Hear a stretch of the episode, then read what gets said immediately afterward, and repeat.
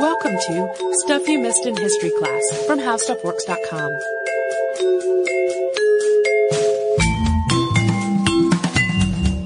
Hello and welcome to the podcast. I'm Tracy V. Wilson. And I'm Holly Fry. We are going to spend a few episodes over the next few weeks talking about the two Supreme Court cases that uh, sort of, in a way, bookended segregation in the United States. In Plessy versus Ferguson, the Supreme Court ruled that segregation was legal as long as the separate facilities were equal. And then, many years later, Brown versus Board of Education overturned Plessy versus Ferguson and found that school segregation was unconstitutional. That decision was such a big deal and was so monumental and led to such a huge backlash that we're actually going to split that part of the conversation into two episodes later down the road. So those two facts about Plessy versus Ferguson and Brown versus Board uh, are things that most people who have studied the civil rights movement or United States history in any way are pretty familiar with. But uh, I think for me and for you both, uh, both of us, uh, and probably a lot of other people, the names of the cases and what they did is the the beginning and the end of the conversation. Like I had no idea what the story was behind how these cases came to be or any of that until I really got into researching them for these episodes. So that's why we're going to spend some time on this to talk about who the people were involved uh, in Plessy versus Ferguson and Brown versus Board and sort of the journey that these cases took to come to the Supreme Court in the first place. So the context that we're going to start with today is actually the U.S. Civil War. There are people who will argue that the Civil War was not fought over slavery, that it was about states' rights or economics. And while states' rights and economics were certainly involved, the primary rights in question uh, were the right to own slaves and the right to travel freely with slaves into states where slavery was illegal. The primary economic factor at issue was that the Southern economy really relied on slavery in labor intensive industries such as cotton farming. You could also make the argument that the Civil War was fought over, over neither of those two things, that it was fought because the North wanted to preserve the union of the states, but the South wanted to secede from that union. And while strictly speaking this is also true, the big factor that was driving states to, to secede, which was specifically cited in the declarations of causes that were issued by uh, Georgia, Mississippi, South Carolina, and Texas, was slavery. This is all relevant because after the Union won the war in 1865, slavery was abolished in the places where it was still legal. And the federal government tried to rebuild the Southern infrastructure and encourage racial equality in a period that became known as the Reconstruction three amendments were added to the United States Constitution as part of this effort. The 13th Amendment formally abolished slavery. The 14th Amendment granted citizenship to anyone who was born in the United States or nationalized, which included former slaves. And the 15th Amendment read, in part, the right of citizens of the United States to vote shall not be denied or abridged by the United States or by any state on account of race, color, or previous condition of servitude.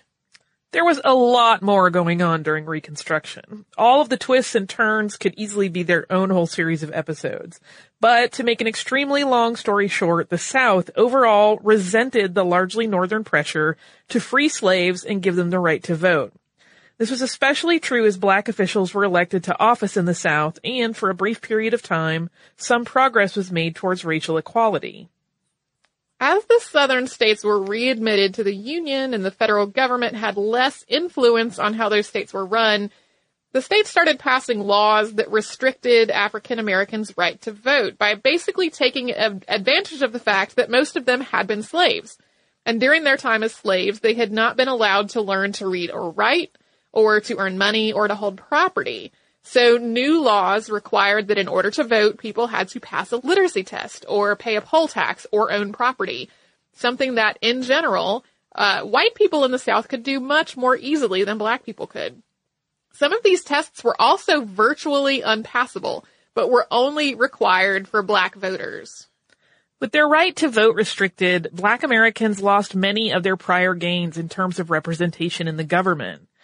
Afterwards, states, both southern states and border states, enacted segregation laws that became known as Jim Crow laws, which separated black and white citizens in everything from hospitals to water fountains. Just the name Jim Crow was an insult. It came from a heavily stereotypical character in minstrel shows. These laws were enforced not just through the usual means of making arrests and bringing people to trial, but also through a social structure that insisted that black people be subservient to white people. The laws were also enforced more directly through intimidation and violence, up to and including murder. White supremacy organizations like the Ku Klux Klan really flourished, and violence against black citizens at the hand of white citizens became both commonplace and rarely prosecuted. Uh, before we get into talking about a Jim Crow law and how it led to a Supreme Court ruling that legalized segregation, do you want to have a word from a sponsor? Sure. Stupendous. So to return to the story of Plessy versus Ferguson, one example of these Jim Crow laws was Louisiana's separate car law. And this law was to, quote, promote the comfort of passengers on their trains by providing, quote, equal but separate accommodations for the white and colored races. So anyone who boarded a car in Louisiana that was not meant for their race could be fined or jailed. Interracial couples were not exempt from the law, nor were black maids and servants who were traveling with white employers. Really, the only exception was nurses who were taking care of children of another race. This was signed into law on July 10, 1890. Thanks to its sizable black population, including slaves, free slaves, and Creoles of color, and to the Union's presence in New Orleans during much of the Civil War, New Orleans had become home to a large population of affluent, politically active black citizens. When the separate car law was passed, activists in New Orleans set to work immediately trying to put together a plan to challenge it. On September 1st, 1891, 18 prominent black and Creole New Orleans citizens formed the Citizens Committee to test the constitutionality of the separate car law, or the Comité des Citoyens. They got legal help from a white lawyer named Albion W. Tourgée, who was from New York and had been an abolitionist. Tourgée waived his fees and he promised to argue the case before the Supreme Court should it make it all the way there. Since Tourgée was both very busy and also very far away from Louisiana, they also had the help of a local lawyer named James C. Walker. The committee settled on a strategy of civil disobedience. They would find someone to break the separate car law and get arrested, and then they would take the case through the court system. This, they hoped, would lead to overturning segregation not just on Louisiana trains, but in all of the United States. Then they started looking for volunteers who the law would consider to be colored, but who looked white. Legal distinctions about who was considered to be part of which race really varied from state to state and through the years. And as a general rule, particularly in the South, the law required smaller and smaller amounts of African American ancestry to be considered colored. And eventually this came down to the one drop rule, meaning that in a lot of places, if a person had one drop of African blood, that person was considered to be black. Candidates had to be law-abiding citizens with good reputations, people who would not be dismissed as disreputable, and who had nothing in their background that could be uh, that could become an easy excuse for not taking their case seriously. Their first attempt to break the separate car law was made by a man named Daniel Desdunes, and he was a musician. He was also the son of one of the members of the committee, and he was one-eighth black. He boarded the first class car of a train on February 24th, 1892 and then he told the conductor that he was colored. He was removed from the train and arrested. But before the case could go to trial, the charges against him were dismissed because the state Supreme Court ruled in a different case that state segregation laws couldn't apply to interstate travel. Desdunes' tickets had been to Mobile, Alabama, so per the Louisiana Supreme Court, that ride was regulated by federal law and not state law. The committee had actually chosen an interstate ticket on purpose because they were hoping to draw on interstate commerce laws in the case. The committee tried again, and this time the man breaking the law was Homer Plessy, a 30-year-old shoemaker. He was also one-eighth African American. One of his great-grandmothers had been black, and he had skin light enough that he would not be questioned boarding the car. He bought his first class ticket to Covington, Louisiana on the East Louisiana Railroad so that the whole trip would take place within the borders of the state. Nobody raised any questions when Plessy boarded the first class car. And different accounts vary in exactly how the conductor came to know that he was legally a colored man and in the wrong place. In some of the versions, Plessy just told him. And in others, the conductor asked because he knew that the committee was sending someone to test the segregation law that day. And in others, the conductor asked everyone in the car because it was part of his job to confirm the race of all passengers and that everyone was in the correct uh, car on the train. Regardless of how it played out and this information came to light, the train's conductor, J.J. Dowling, asked Homer Plessy to leave the train after learning his race. And even though the law designated separate but equal cars, there was not actually a car for black passengers on the train that day. Plessy refused. He was arrested by a private detective hired by the committee and jailed. Members of the Citizens Committee pooled their money to bail Plessy out. Plessy's trial was set for October 13th of 1892. James Walker, who we mentioned earlier, argued that his arrest violated the 13th and 14th Amendments to the Constitution. Previous court rulings had expanded on the interpretation of the 13th Amendment not just to include literal slavery, but also, quote, badges of slavery and servitude, which is how an amendment that was set up to abolish slavery was being uh, applied to the matter of being segregated on a train. But Lionel Adams, the attorney for the prosecution, argued that the Separate Car Act reduced racial tension, and so it was actually good for the state.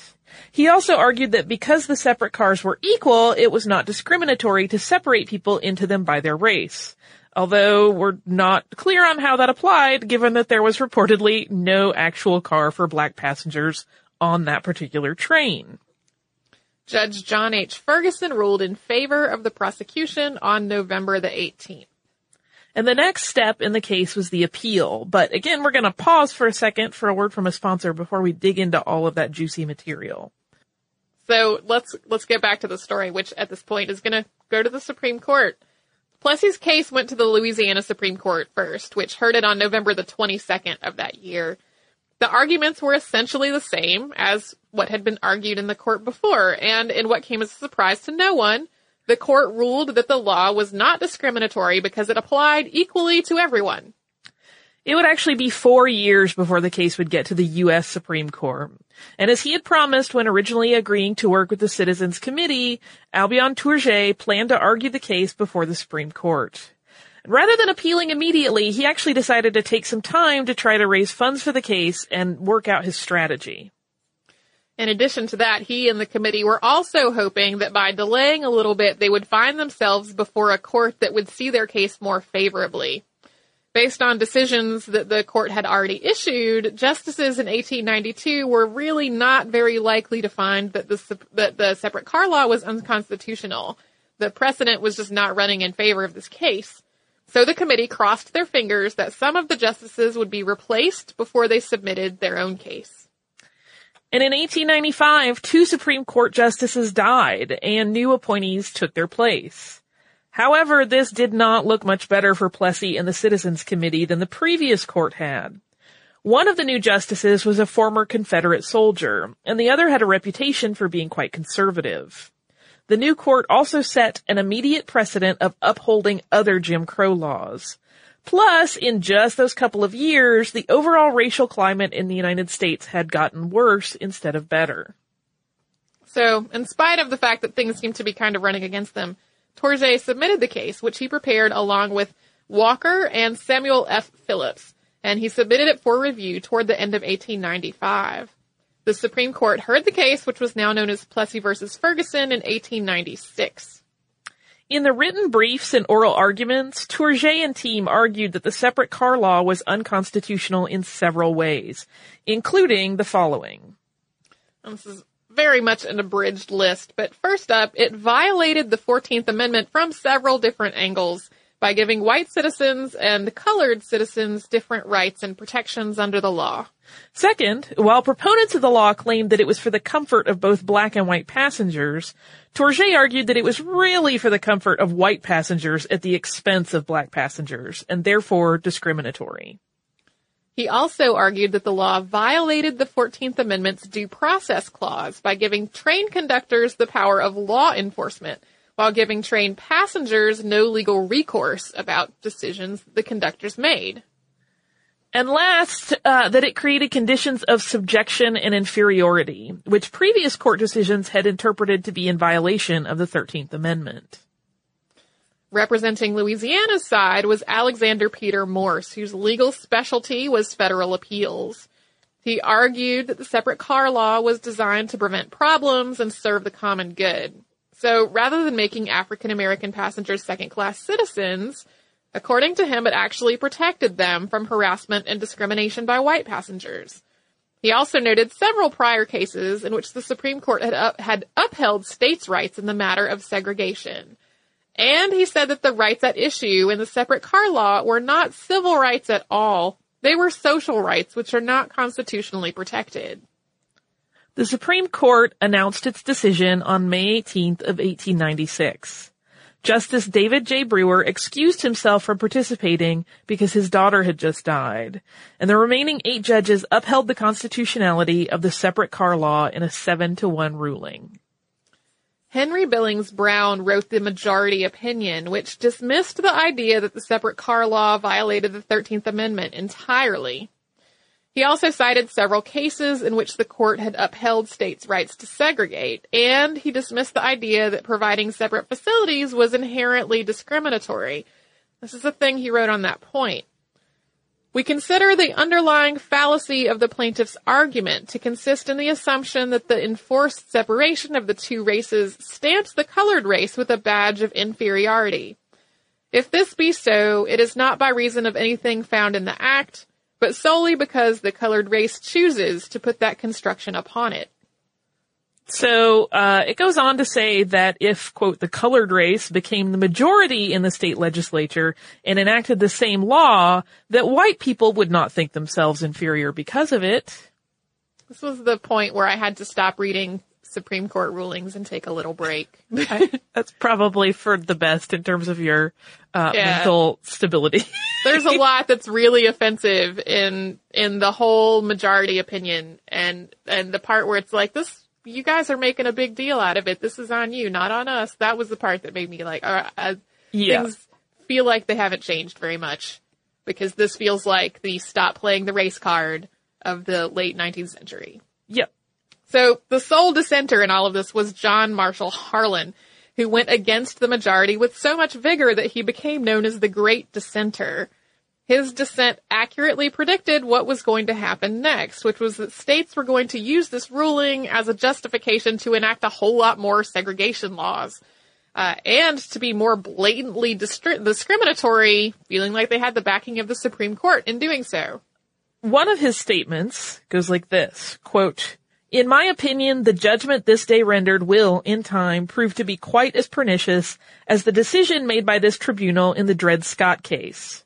So if you're not familiar with that one, uh, that's Dred Scott versus Sanford when Dred Scott, who was a slave, sued for his freedom, and the court decided that anyone with African ancestry, whether they were a slave or free, was not intended to be a citizen of the United States, and therefore was not entitled to bring such a suit in federal court. The court also ruled that the federal government couldn't prohibit slavery in territory that it had acquired after the United States was founded. Harlan's dissent also argues strenuously against the idea that segregation was good for race relations. To quote, 60 millions of whites are in no danger from the presence here of 8 millions of blacks. The destinies of the two races in this country are indissolubly linked together, and the interests of both require that the common government of all shall not permit the seeds of race hate to be planted under the sanction of law. What can more certainly arouse race hate? What more certainly create and perpetuate a feeling of distrust between these races than state enactments which, in fact, proceed on the ground that colored citizens are so far inferior and degraded that they cannot be allowed to sit in public coaches occupied by white citizens. That, as all will admit, is the real meaning of such legislation as was enacted in Louisiana. Yeah, his whole tone is basically, uh, it's completely obvious to everyone that the intent here is to subjugate an entire race of people, and upholding this law is going to make it so much worse.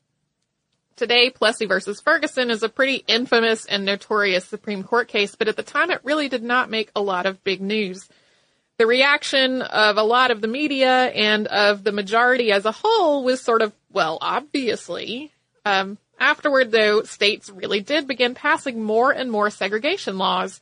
And in spite of the ruling being based on the idea that things were separate but equal, a lot of these separate facilities were not equal at all. They were often massively and deliberately inferior from the facilities for white people. And a lot of people interpreted this ruling to mean that all discrimination in everything was legal, not just the separation of races into two separate but supposedly equal facilities. And while most of these laws were passed in the South, this was not exclusively a Southern phenomenon. 20% of the segregation laws in the United States were in the North, Midwest, and the West. And it also was not just about segregating African Americans. In states with sizable populations of Asians, Mexicans, and Native Americans, for example, these populations were segregated from the white population as well. Since the Supreme Court had upheld the previous verdict, Homer Plessy then appeared before Judge Ferguson in Louisiana one more time on, Jul- on January 11th, 1897. This was to plead guilty and to pay his fine for violating the separate car law. He spent the rest of his life working as a laborer and then a clerk, and then eventually he became an insurance salesman for an African American owned insurance company. Homer Plessy died on March 1st of 1925. It would be almost 60 years before this decision was overturned. And we are going to talk about that uh, in another episode. And then in another episode after that, we're going to talk about what happened after it was overturned. And I'm going to change courses completely to talk about some listener mail. So this listener mail is from Neely, and Neely says, Hello, Holly and Tracy. I love the podcast and have wanted an excuse to be able to write and include pics of my fur babies. I lived in Anchorage for 2.5 years, and my husband was born and raised in Homer, Alaska. His grandma homesteaded there in Fairbanks and likes to tell everyone she voted against becoming a state. I wanted to give you a quick correction on the start of the Iditarod. The ceremonial start is in Anchorage during Fur Rondy, but this is just the mushers coming through town and being announced. The actual race start is in Willow, Alaska. This is a common fact misquoted when the race is discussed. I also wanted to give you a few other fun facts. When you mentioned that you felt sorry for the musher, who only had a 50 degree hut to warm in, I assure you it probably felt like a sauna. I remember a two week spell in Anchorage when it didn't get above negative 10. One morning I was walking to my car in my warmest gear and had to change into a light fleece because it was just much too warm. I got to my car to see that much too warm was four degrees. It was really all relative. Also, Google Fur Rondy. That is a hilariously Alaskan event that includes not only the ceremonial race start, but furball, snowshoe football, and the running of the reindeer. Think running of the bulls, only reindeer are pretty chill, so they kind of just wander behind, wondering what those crazy humans are doing. Another random Nome fact from my Alaska native friend from Nome, you may want to fact check. The town is named Nome because on a census report that asked for the name, it was written none because it was too small for a name. It was misread as Nome, and thus Nome is Nome. Uh, and then Neely sent some ep- episode suggestions. Uh, I did find that Nome fact in a couple of places, but the reason it didn't make it into the episode is that I similarly had a hard time uh, substantiating whether that was actually true. But the reason that I wanted to read this email is that not very long after the Nome Serum Run podcast aired, I had the experience of having to take a 15 minute walk in a 20 degree below zero wind chill. Uh, and I went from that 20 or 15, however many minutes, some minutes, not that long actually, uh, into an apartment that was 72 degrees. And I was immediately sweltering and my absolute first thought was, yeah, yeah, 50 degrees, that was fine. that guy on the serum run. So, if you would like to write to us about this or any other episode, we're at historypodcast at howstuffworks.com. Our Facebook is facebook.com slash missedinhistory, and our Twitter is missedinhistory. Our Tumblr is missedinhistory.tumblr.com, and we're also on Pinterest at pinterest.com slash missedinhistory.